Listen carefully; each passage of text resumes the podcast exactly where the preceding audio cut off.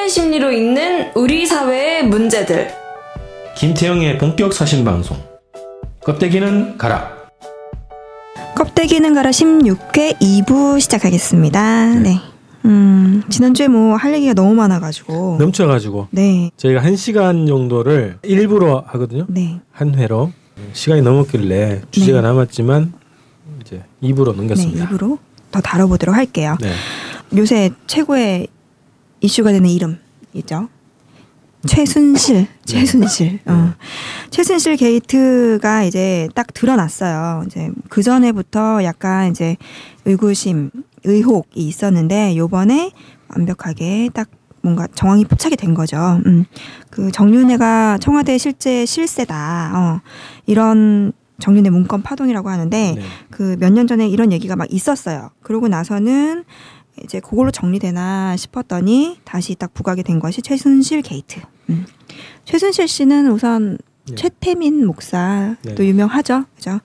박근혜의 뭐 예전부터 쭉 육처 뭐라고 해야 정신을 지배하셨던 분. 예. 음, 음. 그쵸? 네.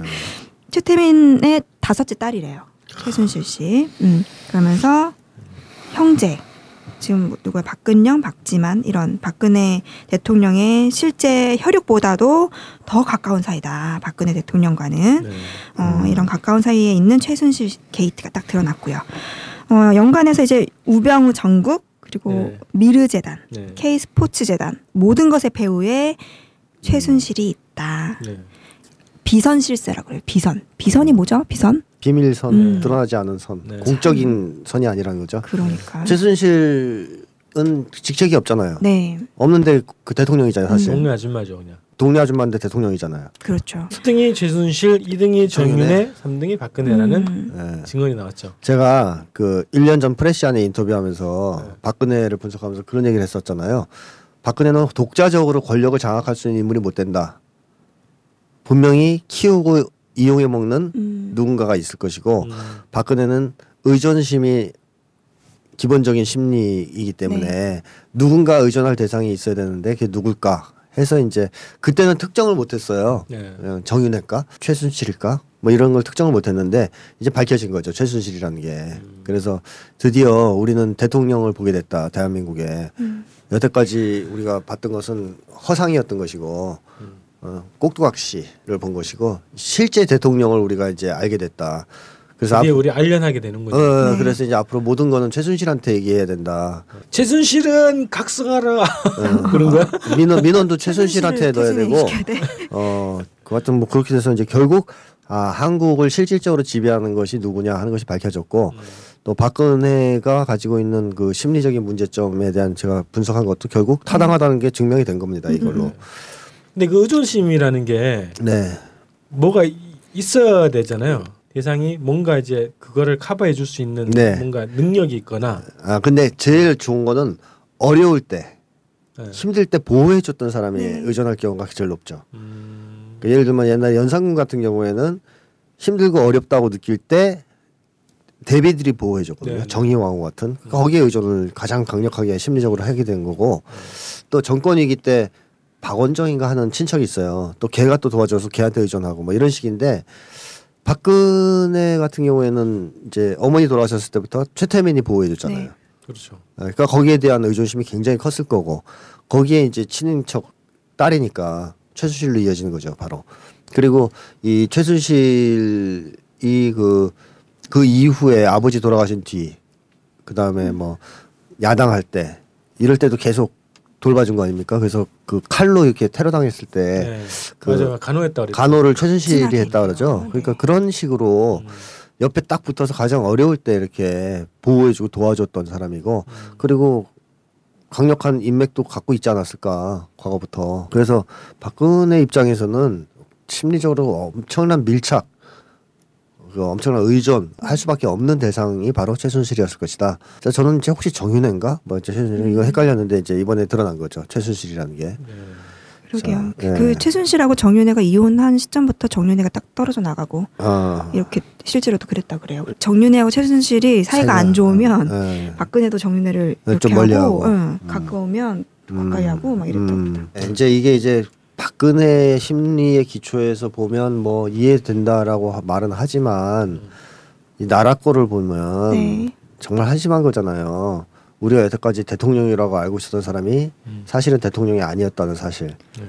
어, 엉뚱한 사람이 사실은 대통령이었다는 거. 음. 이걸 이제 알게 됐을 때 참 나라가 네, 2단계 배반인데요. 나라가 망하는구나 싶은 생각이 들지 않아요?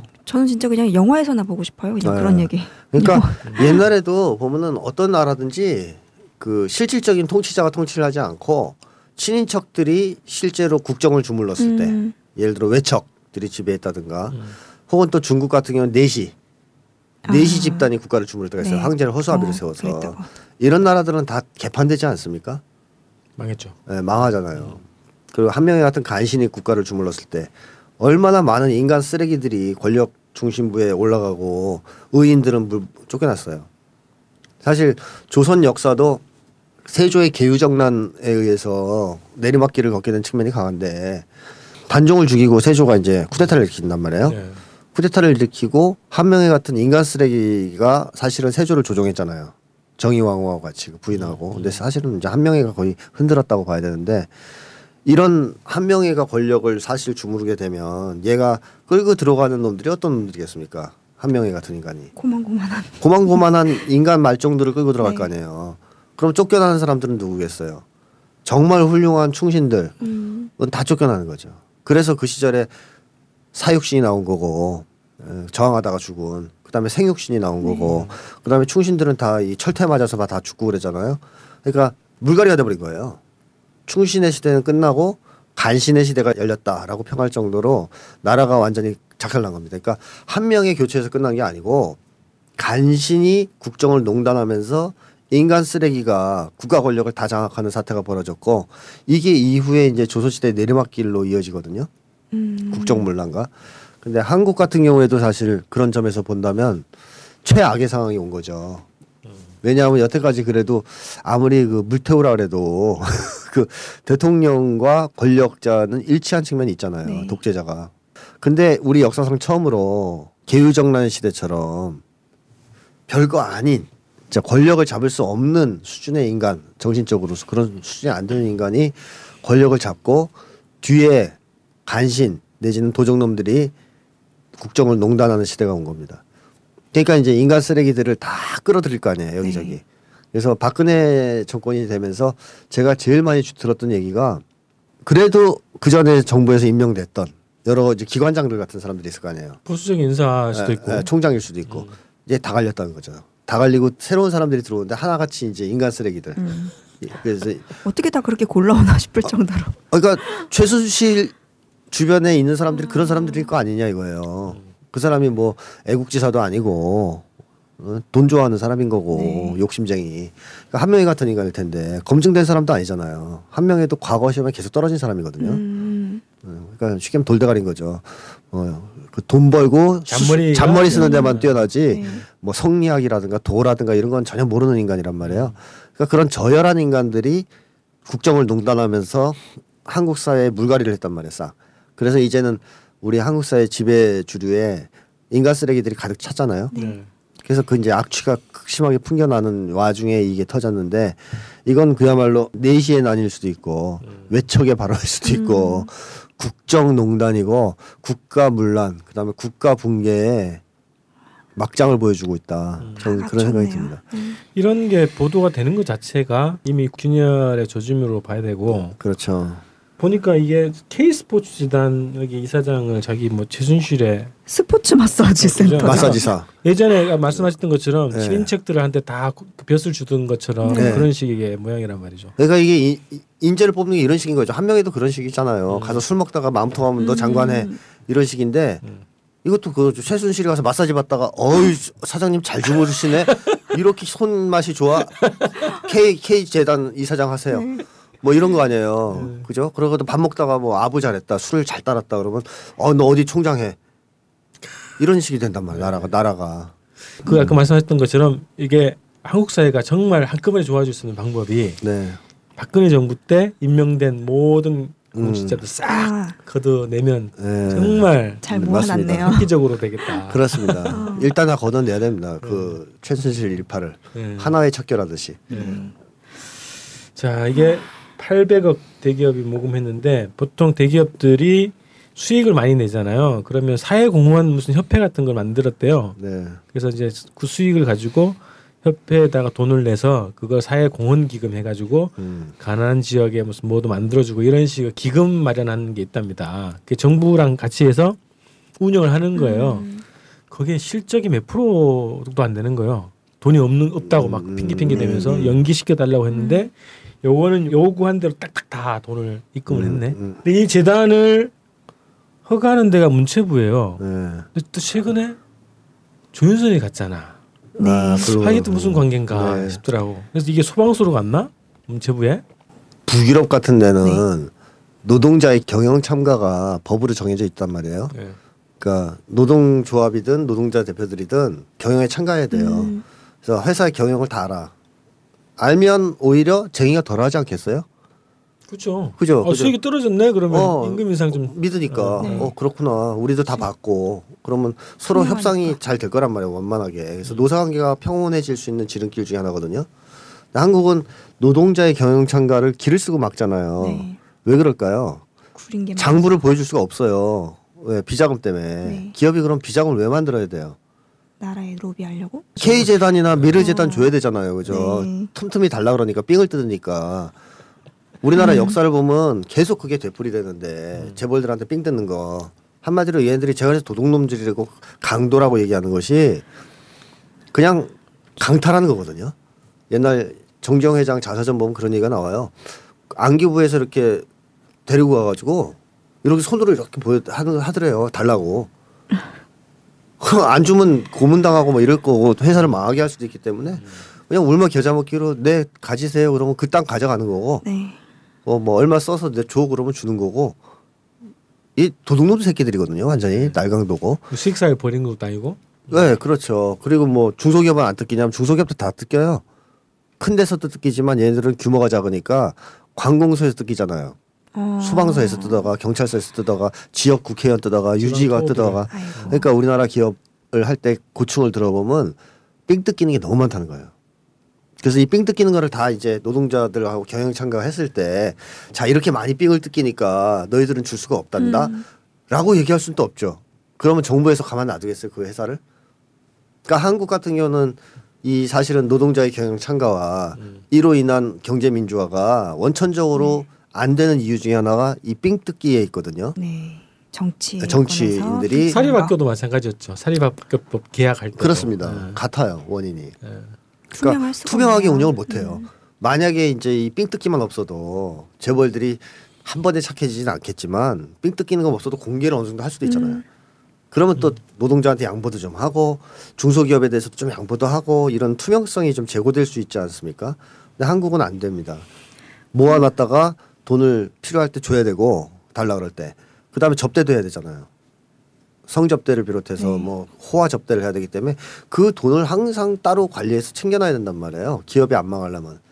그러니까 우리나라 경제가 잘 될 수가 없는 거고 이 도둑놈들이 정권을 잡고 있고 한국처럼 계속 권력자가 이 자본주의 시스템 자체를 침해한다면 정상적인 그러니까 한마디로 재벌들이나 기업들의 삥을 뜯으면서 사는 집단이 정권을 잡게 되면 네. 이 국가 자체가 정상적으로 운영될 수가 없지 않느냐 하는 생각이 드는데 이 아주 그 극단을 보여주는 사례가 이 최순실 사건이 아니냐 하는 생각이 들어요. 네, 딱 걸리니까 이제 의혹을 제기했더니 다 기업에서 자발적으로 냈다 이렇게 변명을 그렇게 하지만 얘기 안 하면 큰일 나죠. 네.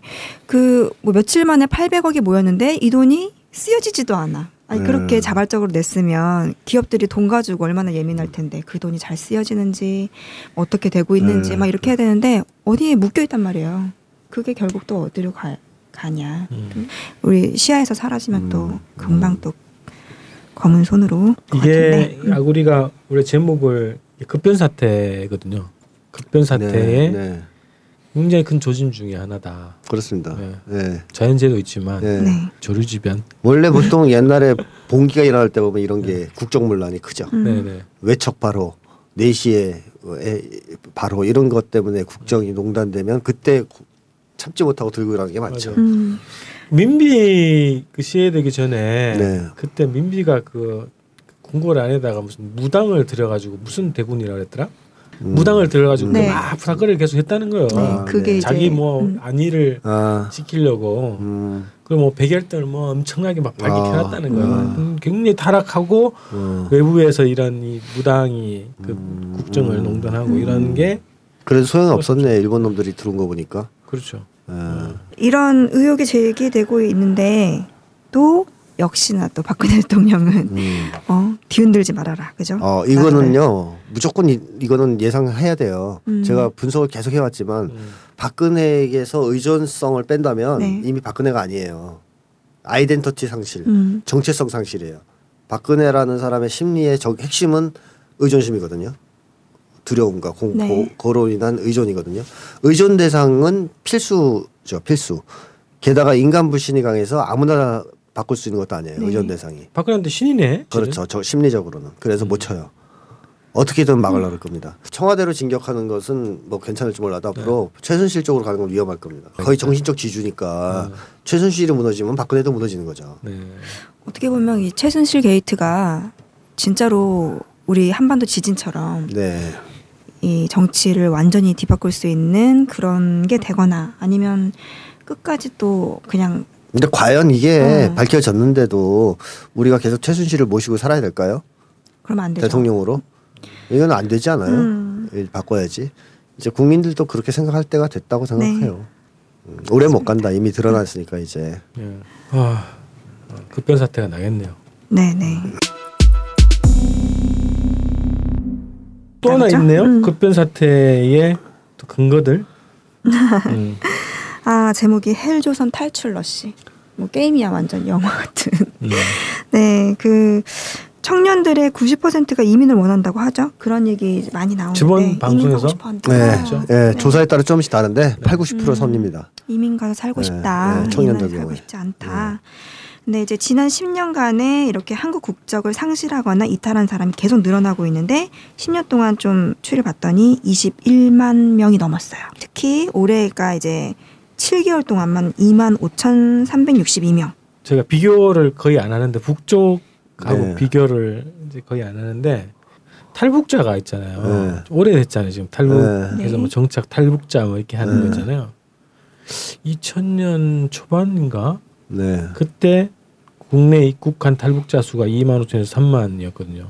그게 지금도 그대로 거의 비슷하게 유지가 돼요. 매해. 더 많이 안 아니 들어왔다는 아니 거예요. 아니. 지금 누적이 누적. 아, 누적 수가 네. 10년 누적 수가 그밖에 안 돼요?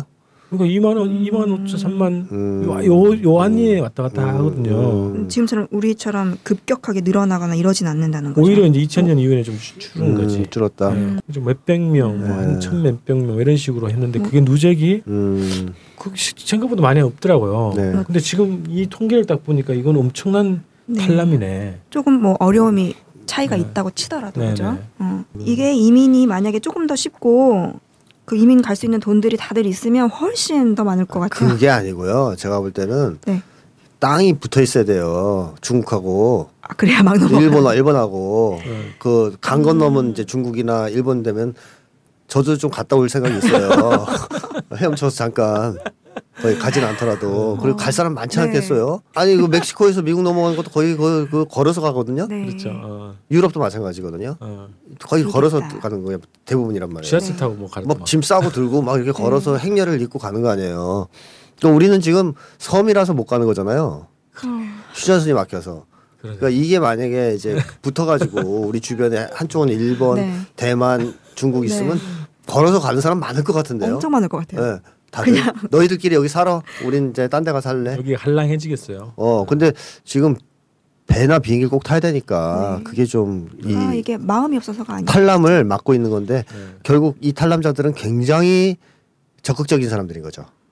음. 삼면 바다에서 어, 그 와중에 그 와중에 어떻게든 이 수단과 방법을 네. 마련해서 야, 나갔으니까 이거 마음 이게 하고 싶은 희망 있는 삶으로 치면 엄청나네. 전 많다고 봐요.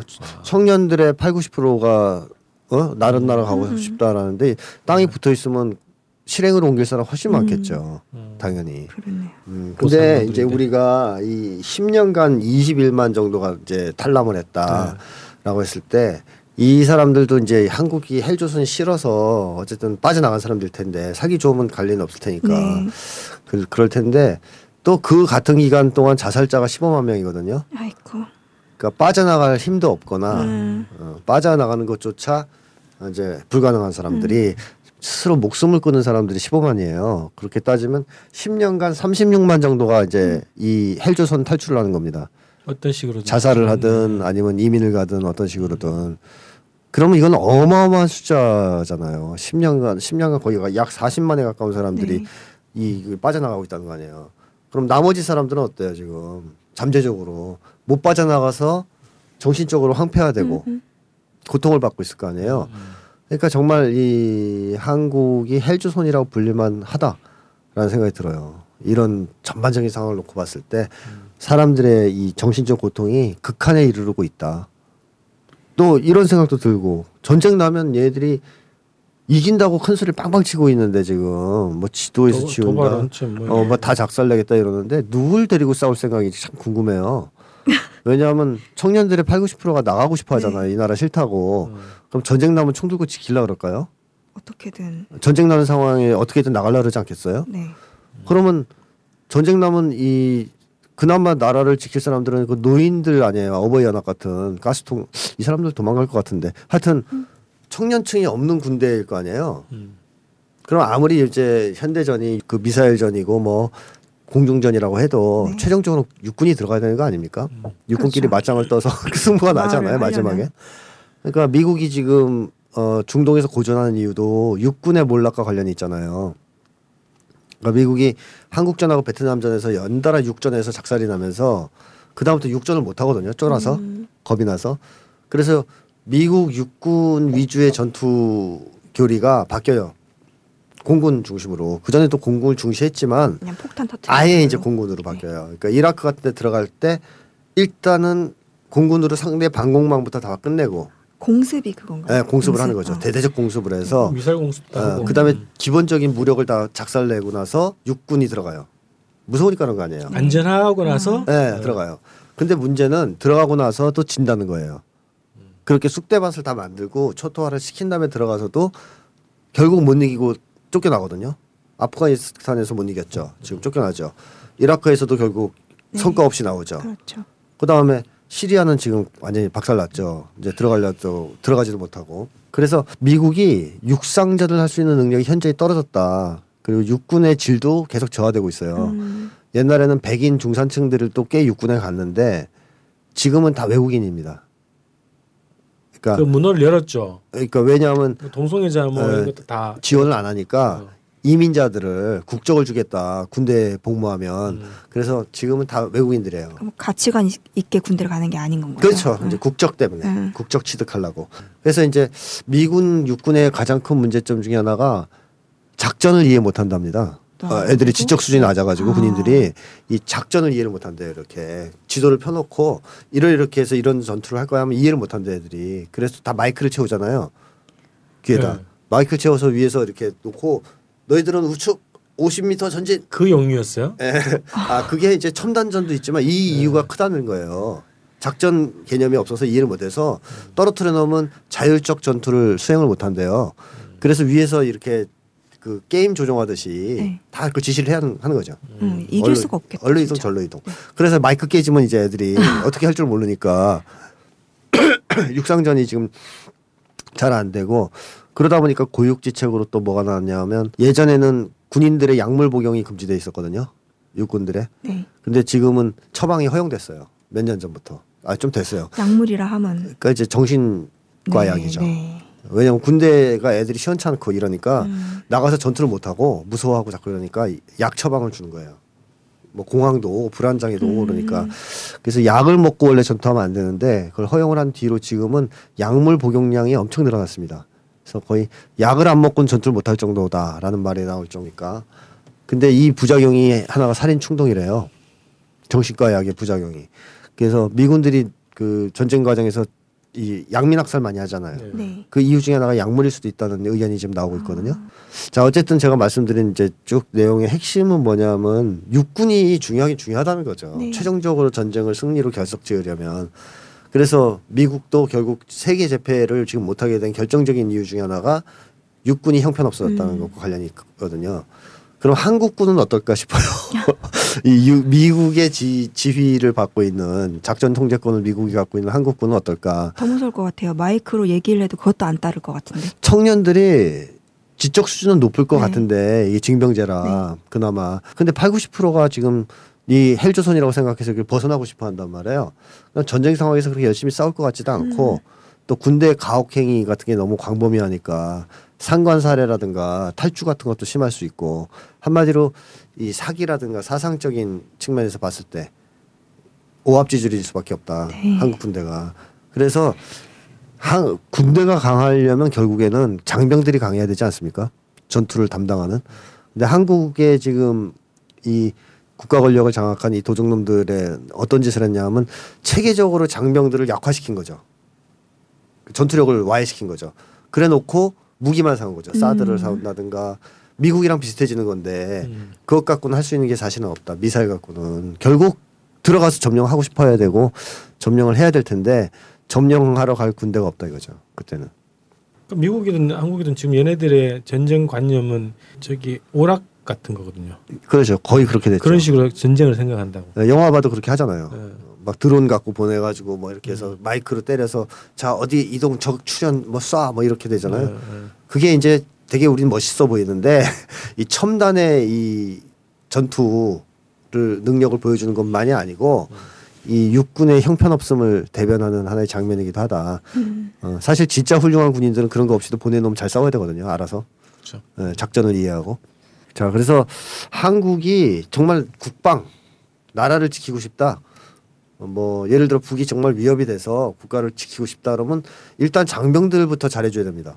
네. 밥 잘 주고 민주적으로 대해주고 네. 사랑을 주고 그래야 이 사람들이 전쟁이 나면 국가를 위해서 싸울 거 아니에요. 그러니까. 어, 그래놓고 지금 이 장병들은 아주 막대하고 장병들 피 뽑은 것까지 해 먹었다면서요. 네, 뒤로 헌혈한 돈 거? 받았대요. 네. 헌혈한 거 팔아가지고. 장군들이. 적십, 팔아서 예, 적십자에서 그 헌혈한 돈, 그러니까 피 팔아서 돈 번 건데 이런 나라잖아요 지금. 네. 이런 나라의 군대. 성취해버리고 뭐. 근데 이런 나라의 군대가 핵을 갖고 있으면 뭐 하냐 이거야. 네? 미사일이 아무리 많으면 뭐 하고 군인들이 싸울 사람이 미사일 쏠 단추 누를 사람이 없을 텐데. 그러니까 이런 나라가 이제 이런 식이 계속되면 우리는 국방도 완전히 망한다. 하루 아침에 사실은 외적이 들어와서 점령해도 꼼짝 못할 것이다. 헬주선 이게 이게 제목을 탈출 러시 이렇게 했는데 이게 별로 실감이 별 안 났거든요. 네. 많이 가나 보다. 또 뭐 취직도 잘 안 되니까 가겠지. 근데 취직 문제가 아니네 지금은. 그죠? 그렇죠. 취직 문제 아니라 나라 탈출 탈출. 네, 네. 그야말이죠.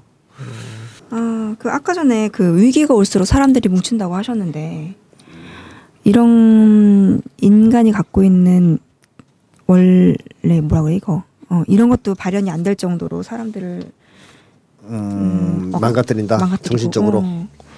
그렇게 되면 그 사회는 그 희망이 없습니다. 끝나는 거예요. 아, 근데 과연 우리가 그 정도까지 왔느냐라고 했을 때는 아니라고 생각해요. 그 정도는 아니라고 생각해요. 음.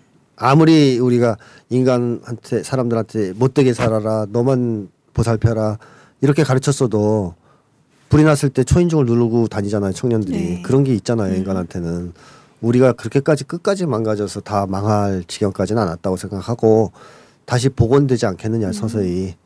그래서 뭉쳐서 싸울 때가 왔다 이제는. 이 헬조선이라는 것에서 탈출 못하는 사람들도 있잖아요 저희 같이. 탈출이 불가능한 사람들. 네. 무슨 소리십니까?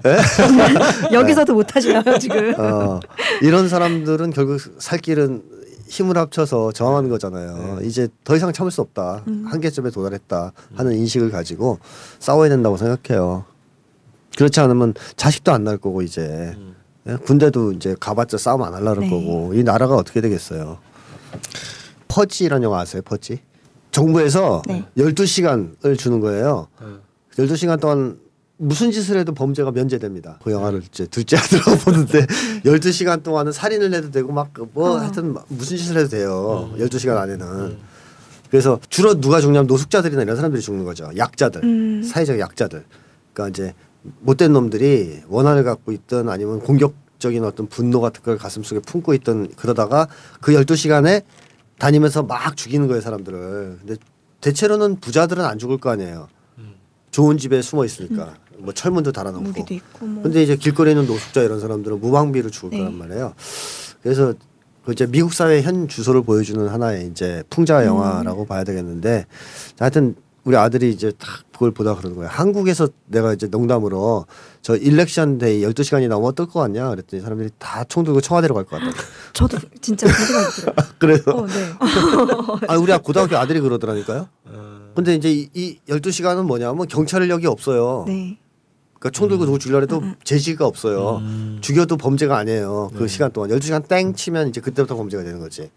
그러면 대통령도 안 지켜준다는 얘기잖아요. 그러면 사람들이 총 들고 누구를 죽이러 갈까? 한국 사람들이. 그런 얘기 진짜 수도 없이 듣는데. 총은 없지만. 총 있으면 진짜 쏴 죽이고. 자, 어쨌든 그 퍼지란 영화를 보면서 그런 여러 가지 생각을 했다는 거죠. 어, 재미없어요. 보지 마세요. 네. 어. 아 근데 영화 상상하니까. 조금 시원하네. 네. 근데 어쨌든 뭐 급변 사태는 지금 와 있다. 어, 이미 이렇게. 이미 네. 시작됐다. 그렇게 해서 1부에서 못한 거 이렇게 마무리하고 우리 2부 주제를 다루고 했던 거 더 이어 음. 가면 좋겠어요. 2부 제목을 저희가 여당은 새누리, 야당은 모조리. 어. 제가 그 시적인 그 333 리자 리자로 얍얍 네. 리자로 끝나는 네. 래퍼인데 라임이 좋은데.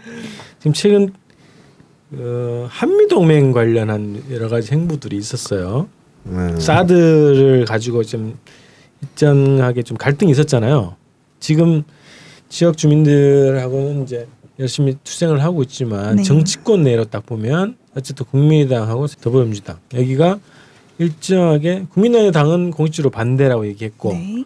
새민당은 당론 안 정했고 정한다 정한다 하더니 어, 안 정했고 네. 뭐 이런 상황이거든요. 여기에서 좀 변화가 생겼어요. 그래서 어 보면 이게 여당과 야당이 바뀐 거예요. 형국이 여당이 자꾸 설명하려고 하고 막 이런 거였고 야당이 막 공세를 취하는 이런 음. 거였는데 오히려 여당이 좀 더 주동하고 있는 주동해서 있는 그런 형국으로 바뀌었거든요. 그 형국에서 지금 나타나고 있는 발언들이 한민구 국방부 장관 이런 사람들이 비밀리에 했으면 괜찮았을 텐데 저 모르는 거야 정말. 왜 공개해가지고 이렇게 했는지 이게 얘기를 한 거고 이철호 새누리당 의원 이 사람이 김천 김천 출신인가 지역구가 그렇게 되는 음. 이 사람이 국정원 출신이에요. 아 그래서 몰래 하는 게 아주 익숙한 어, 이 사람이네요. 사람이 원점에서 비밀리에 재배치해야 된다는 것을 처음부터 얘기를 했던 사람이고 뭐 이런 얘기를 하고 있는 거거든요. 그리고 또 최근에 그 국회의장하고 여야 원내대표단이 방미. 미국 갔다 왔죠. 네. 그- 그 이후에 보여지는 모습들이 아주 과간이거든요. 네. 그래서 그 얘기를 좀 하자 이런 겁니다. 음. 아니 뭐 그 국가보훈처장 발언도 아주 네. 과관이죠. 진짜 오래 해요 이 사람 박성준. 아 그래요? 아, 되게 그래요? 오래 한 이명박? 막판부터 해서 아, 지금까지. 아, 음, 아부를 잘하시는 국가 보훈이라는 게 이런 거라고 네. 딱 음. 잘하나 보다 박근혜 음. 입맛에 맞게 그 한미 친선의 밤이래요. 한미가 친선하는 밤에 네. 축사를 했어요. 축사. 근데 뭐라고 그랬어요? 사드 배치가 이렇게 논란이 되는 거 음, 논란을 일으켜서 송구스럽다라고 누구한테 얘기한 거야, 그죠? 국가 보훈처구만요 보훈처. 보훈 음. 보훈처. 미 국가 음. 보훈처. 네. 참 사드 배치가 논란이 되는데 송구 송구스럽대요. 음. 음.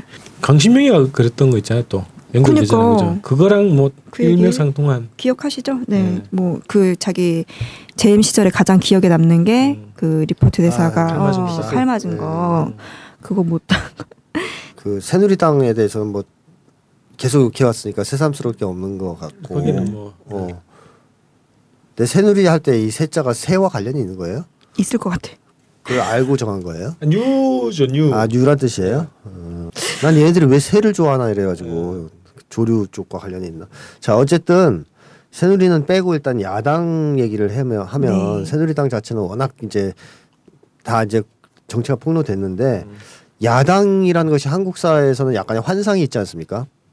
왜냐하면 어 뭐랄까요 너무 나쁜 놈들이 설치니까 음, 덜 나쁜 놈들이 착해 보이는 현상이랄까? 딱 그거죠. 네, 그런 느낌이 이제 한국 야당이잖아요. 왜 그런 얘기를 하냐면 정치인도 두 가지로 분류될 수가 있어요.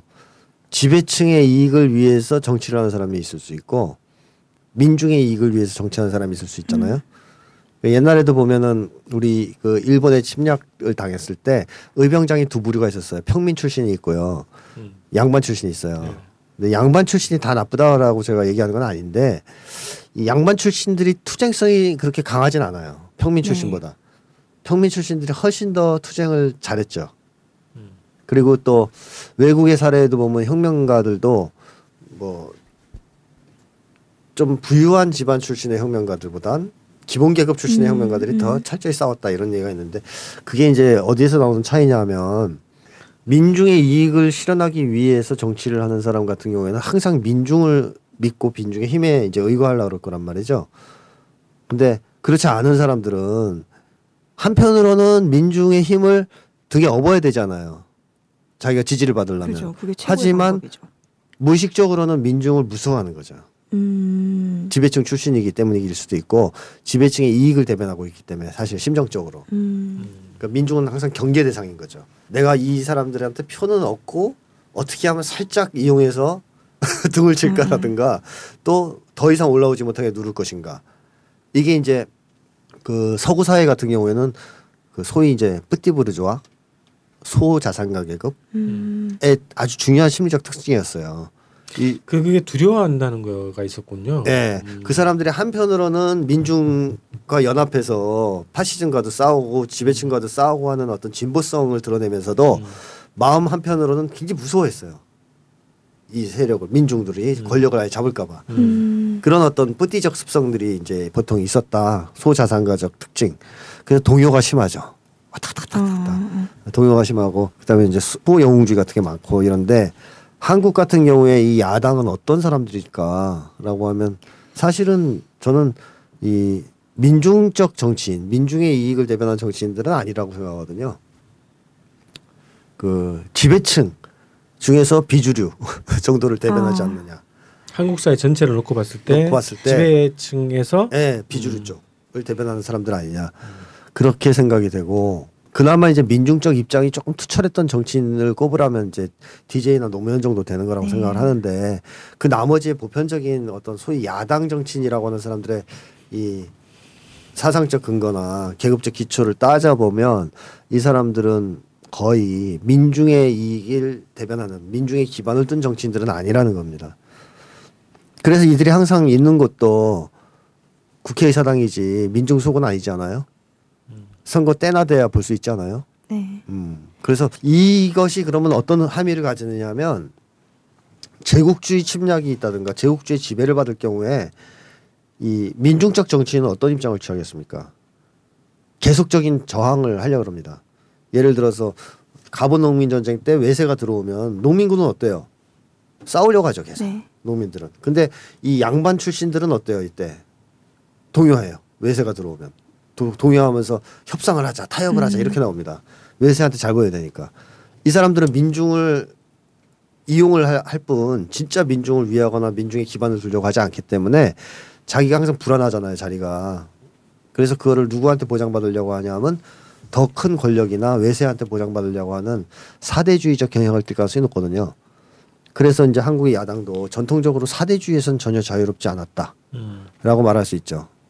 그 불안감이라는 거는 자기 자리를 지키고 싶어하는 그렇죠. 불안감. 예, 네. 자기 권력을 지키고 싶은데 음. 그걸 민중을 위해서 정치하면서 그 자리를 공고하려고 하면 차라리 난데 네. 그것도 아니란 거지 이 사람들은 민중을 무서워하고 불신하니까 민중과는 거리를 두고 자기 권력을 잡으려고 그러는데 그게 누구겠냐 이거예요 미국이잖아요 자 그래서 이 네. 한국의 정치인들은 야당이건 여당이건 할 것 없이 내가 뭐 대통령이 되겠다라든가 뭐 집권 세력이 되겠다고 하면 민중의 힘에 의거해서 민중을 주- 의식화 조직화해서 그걸 잡으려고 하지 않죠. 그렇다면 벌써 이 사람들은 민중적 음. 정치인이고 거의 진보 혁명적 입장을 가진 세력이라고 봐야 되니까 이 사람들은 항상 미국의 눈치를 보고 미국한테 잘 보여서 하려고 하죠. 그래서 김대중 전 대통령도 사실 그 교훈을 깨우친 게 있어요. 처음에는 싸워서 자기 힘으로 대통령이 돼보려고 했는데 막후에서 작동하는 이 미국의 힘이란 걸 목격하고 결국은 미국에 가잖아요. 가서 미국의 정계 인사들한테 사실은 양해를 구하거든요. 내가 대통령 돼도 반민은 아니니까 한번 하게 해줘 하는 식의 일정한 정도의 양해가 있었습니다.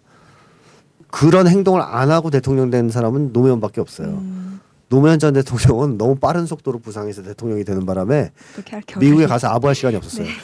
어 나중에 가서 이제 조금 그런 얘기를 시간이 했지. 예, 시간이 없었어요. 미국도 깜짝 놀랐죠. 어 저 사람은 쟨 누구냐 뭐 이렇게 할 순간 대통령이 돼버렸으니까. 음. 자 그래서 지금 한국의 그 야당 정치인들의 대부분이 이런 쪽이다. 즉 민중과는 사실상 괴리된. 그렇다면은 자기네 어떤 기득권 세력의 비주를 대변하든 개인의 이그 공명출세주의나 영 명예 같은 거를 추구하든 이 사람들은 민중의 기반을 두지 않기 때문에 권력 기반을 미국에서 찾으려고 할 것이다는 거죠. 다시 말하면 절대로 미국한테는 못 깨긴다. 네. 거죠. 진짜 그러더라고. 예, 자주성이 없다는 거죠. 미국 앞에서 서면 한없이 작아지는 거죠. 네. 예. 에모야 에모. 그래서 이 야당도 사실은 이제 사실 힘없는 국민 앞에서는 또 힘이 세지잖아요. 네. 예. 그렇죠. 예. 그거 힘들어요. 예, 그 다음에 또 미국한테 가면 한없이 약해지고 음. 물러 터지고. 당자한테 예, 가서 예. 약하고. 근데 옛날 야당은 그나마 봐줄만 했던 게 그런 점이 있었어도 집권 세력한테는 강했어요. 여당한테는 맞아요. 아, 막 맞짱을 잘 떴어요. 음. 나름. 가드 시위하고 막 아, 그러니까 그나마 참아줄 수 있었던 거예요. 음. 그래 그래 네가 뭐 군부 독재하고 잘 싸우니까 봐줄게 이런 게 있었는데 지금 야당은 집권 세력 최순실하고도 못 싸우고 그 다음에 미국한테는 초라하고 국민들한테는 고압적이고 국민들이 요청하면 하나도 안 들어주고 국민 알기를 우습게 알지 않습니까? 그래서 거, 거야를 만들었는데도 불구하고 세월호 문제 해결 안 됐죠. 어, 이 지진 문제도 위야무야 넘어가게 생겼죠. 최순실 게이트도 뭐 지금 그렇죠. 백남기 농민 문제도 지금 전혀 해결이 안 되고 있죠. 이 야들은 지금 이제 미국한테 가서 낙점 받으려고만 하고 있죠. 음. 이게 지금 한국 사회 문제고 결국 저는 이걸 이 한국의 정치판 자체를 확개해야 된다라고 생각해요. 음. 이 국가보호법 체제 때문에 네. 진정한 민중적 정치인들이 부상하지 못하고 그런 사람이 나오면 다 감옥 가 있지 않습니까 죽거나 음. 근데 그 시절을 이제 끝내고 진정한 의미에서 민중의 이익을 대변하는 정치 그런 정당 정치 지도자가 등장해야 된다 이상호 기자 있잖아요. 네네 고발뉴스의 이상호 기자가 이렇게 글을 올렸더라고요. 뭐에 대한 답, 답글 대응 글이었냐면 문재인 전 대표가 네. 백남기 농민 그 서거하신 거에 대해서 네. 뭐 아직도 국가가 뭐 사과하지 않고 어, 사과해야 된다 해놓고 네. 마지막에 우리 모두가 죄인입니다. 네. 그거에 대해서 막그 아, 답을 답글 네. 비슷하게 달았는데 네. 아니, 지금 이게 그 정치인 중에 야당 정치인 중에 민생이 이렇게 파, 파탄되는데 감옥 가 있는 사람 누가 있냐? 음, 음, 어? 음, 그리고 모두가 죄인이라고 하는 그런 신사적인 음, 걸 가지고 음. 뭘 하려고 그러냐 이런 식으로 막 그 비판하는 음. 글을 써놨더라고요. 그렇죠 정당한 비판이죠. 저는 네. 이제 그 그런 어떤 한계점을 드러내고 있다 지금 음. 역사적으로 야당이 이 자기들의 정책 이거를 이제 국민들한테 다 이제 까발려지고 있다 폭로되고 있다라고 봐야 될 것이고 그것은 다시 말하면 이 현재 야당이 시대에 뒤처진 야당이라는 거죠. 어, 한마디로 이 시대를 대변할 수 없는 네. 이 시대를 이끌어갈 수 없는 낙후된 야당이다라는 것이고 이제 시대를 이끌어갈 만한 새로운 새로운 시대에 걸맞는 이 시대에 걸맞는 새로운 정치 세력화, 음. 새로운 정치 세력이 구축돼야 된다. 그래서 저는 세월호 문제를 가지고 싸워왔던 많은 국민들, 사드 문제를 가지고 싸우고 있는 우리 성주 국민들, 이 성주 국민들이 야당보다 큰일 났지 않습니까? 지금 네. 싸움하는 게 그리고 또 노동자들 성과급제나 이런 걸 통해서 고통받고 있는 노동자들 투쟁들이 각기 각계각층에서 분출되고 있는데 이것이 하나의 힘으로 모여져서 최순실 타도 네. 최순실 퇴신 투쟁으로 집중돼야 되겠다. 왜냐하면 어, 경험으로 이제 알지 않습니까? 세월호 문제 정권 바뀌지 않으면 해결 안 되지 않습니까? 그래서 이런 것들을 깨우친 사람들이 하나의 전선으로 묶여서 강력한 예, 이 판, 판가리 투쟁을 좀 해야 될 때가 왔다.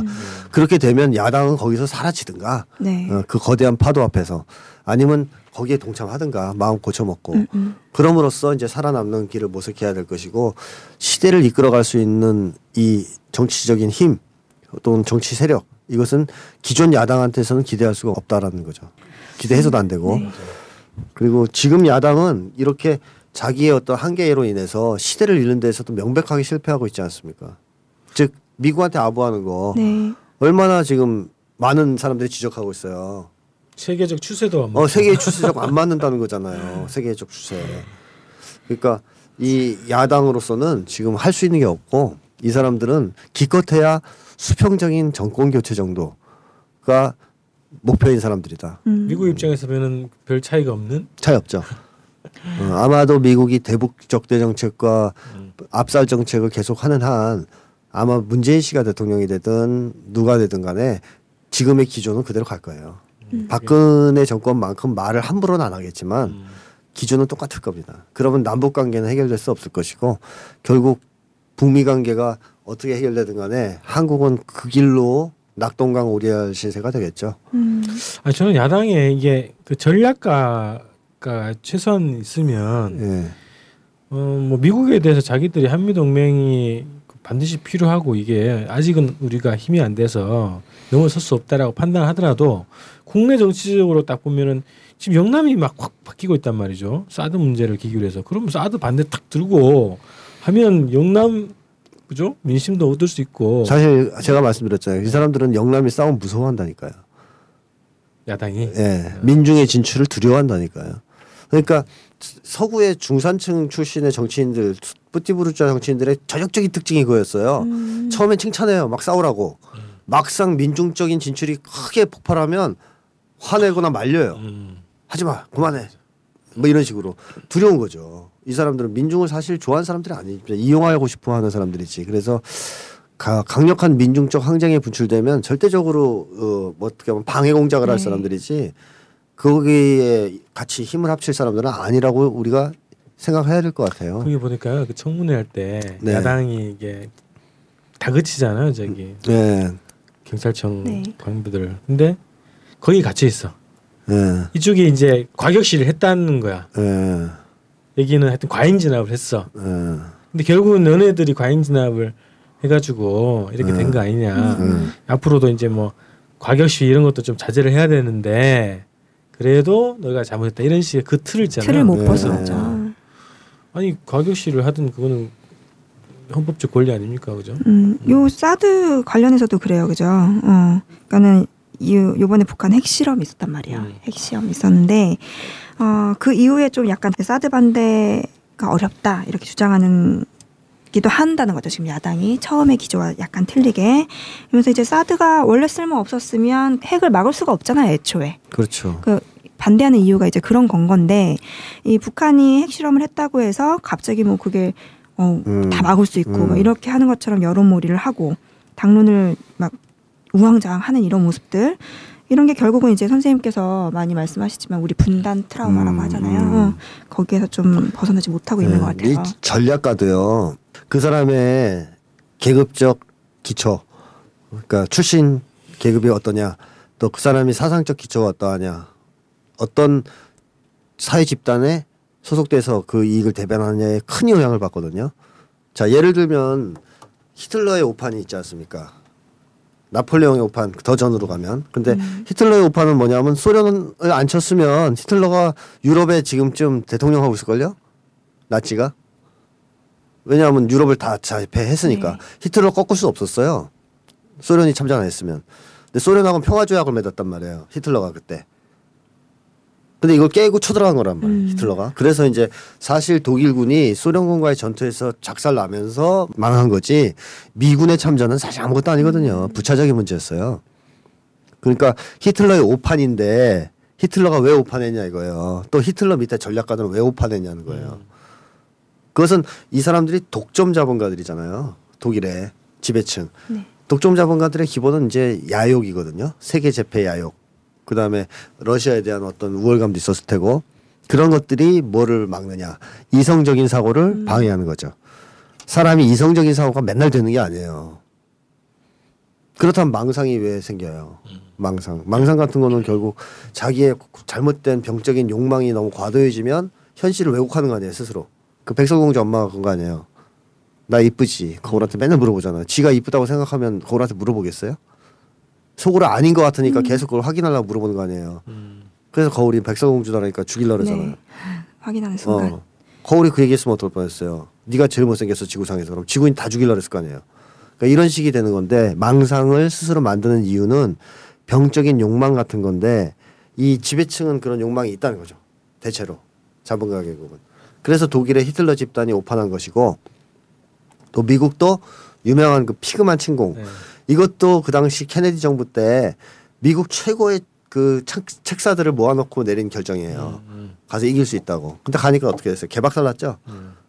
쪽쪽팔리게 그래서 이제 그 다음에 막 아, 어떻게 이렇게 똑똑한 사람을 모아놓고 결정을 내려도 이런 잘못된 결정을 내리냐 그래서 뭐 집단 사고가 문제가 있니 뭐니 심리학에서 떠들었는데 사실 그게 핵심이 아닙니다. 집단 사고가 문제가 있는 게 아니고 히틀러 집단의 침략적 야욕을 가진 그 지배층의 네. 책사들을 갖다 놓으니까 어, 얘들은 그 욕심이 있어요. 욕심이 있으면 현실을 왜곡하게 돼 있어요.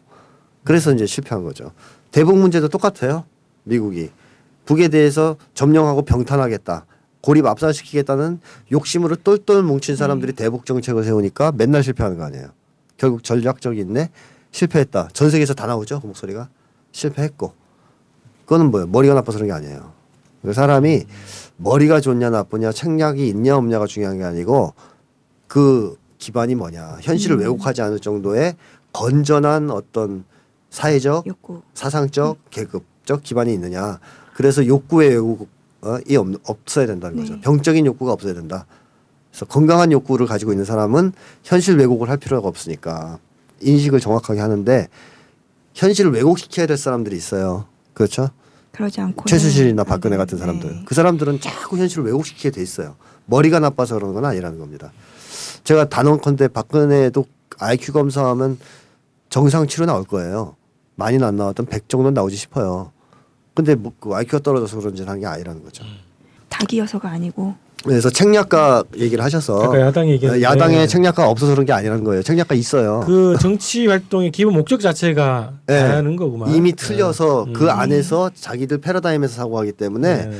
그 안에서의 책략이죠 맞아요. 이 만나가지고 대화하다 보면은 네. 이게 뭔가 이게 안 되더라고 대화가. 음. 그러니까 아예 이제 사물을 바라보는 관점 자체가 틀려요. 그렇죠 어. 그러니까 이게 예를 들면 현실 얘기를 자꾸 한다고. 음. 현실 현실이 안, 안 안. 그렇다 안 된다. 음, 늘 많이 들어봤던 그런 명분이잖아요. 현실. 그러니까 그런 얘기들을 앞세우는 걸 음, 보니까 음. 이 음, 좀 진짜 그런 것 같네요. 음. 음. 정치 활동의 목적 자체가 네. 다른 네. 것 같다. 네. 음. 지, 금 야당 정치인들 저는 거의 이제 느낌상 보면 명예욕 때문에 하는 것 같아요. 음. 그러니까 그 지금 야당 정치인들이 도적놈들은 아니라고 생각이 되는데 그 이 박근혜 일당이나 최순실 일파처럼 도적놈이다. 그래서 5만 원권을 축적하기 위해서 내가 대통령이 되겠다까지는 아니라고 생각되는데 대체로 명예욕인 것 같아요 개인적. 그 이외엔 다른 게 그 명예욕이 제일 중심이라면 이 사람들은 대통령 되는 게 중요하잖아요. 네 민중들의 네. 중요한 건 내가 아니죠. 대통령이 안 되더라도 민중의 이익을 실현하겠다가 아니고 민중의 이익은 상관없이 일단 내가 대통령이 음. 돼야 되겠다는 쪽이잖아요. 그래서 그런 사람들이 대부분이라고 느껴져요. 아닌 사람이 나왔으면 참 좋겠는데 현재로서는 그렇습니다. 여야가 다 이제 같이 갔잖아요. 음. 어, 그래서 그러고 나서 이제 한미 동맹 만세, 사드 음. 뭐 반대 안 합니다.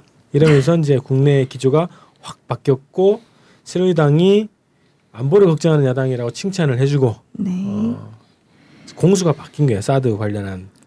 어, 그러면서 이게 한 발 물러났잖아요. 네. 그러니까 새누리당이 단식 투쟁을 얘기하면서 정세균 사퇴를 얘기한단 말이지. 약간 물러서 줬는데 사퇴를 얘기하는 거거든요. 그러니까 이게 결국은 지금 백남기 농민 문제라든가 최순실 문제를 덮기 위한 음, 판뒤집기지 지금 새누리당이. 아, 그렇기 때문에 작은 꼬투리 하나 잡아가지고 판을 키우는 음. 형식으로 가는 것 같더라고. 음. 그러니까 야당이 내가 모자리라고 그러지. 맨날 맨날 그렇게 걸려 들어가지고 아니 이제 저도 정신 좀 차려야겠어. 아니 그래도 이제 야당이라고 하면 이제 민주당 보통 생각을 네, 하죠. 네. 규모가 크니까 이제 국회에서는 어쨌든 투표 이게 중요하니까 표수. 어 저는 막연하게 그래도 수가 많은 네. 야당에 네. 기대를 건다기보다는 그 막 일말에 그좀 네. 안타까운 마음들 막 어떻게든 좀 되지 않을까 막 이런 음. 기대감이 있었는데 이제 싸그리 좀 버리고 선생님 말씀처럼 새로운 정치 세력 공부 좀 해봐야겠네요. 예. 어, 마무리 좀 했는데 제가 구호를 또 하나 생각이 나네. 예. 최순실은 하야하고 예. 박근혜는 입원하라. 어. 어떻습니까? 좋네요. 좋아요? 딱 그거네 지금 필요한 거. 네. 2번까지 시켜줘야 돼. 음. 어. 아, 이거 하야하면 뭐 2번 시켜주는 거죠. 네. 최순실은 하야하고 박근혜는 입원하라. 음. 어, 괜찮죠? 네. 아 시대를 관통하는 네네. 구호였습니다. 네. 마칠까요? 구호 외치는 거 아니었어요? 아. 네 오늘 껍데기는 가라 네. 2부 녹음도 또 알차게 진행했습니다. 네. 다음 주에 다다음 주죠? 어, 응, 다다음 주 또 뵙게요. 일주일에 뵙도록 하겠습니다. 네. 네 수고하셨습니다. 수고하셨습니다. 감사합니다. 네.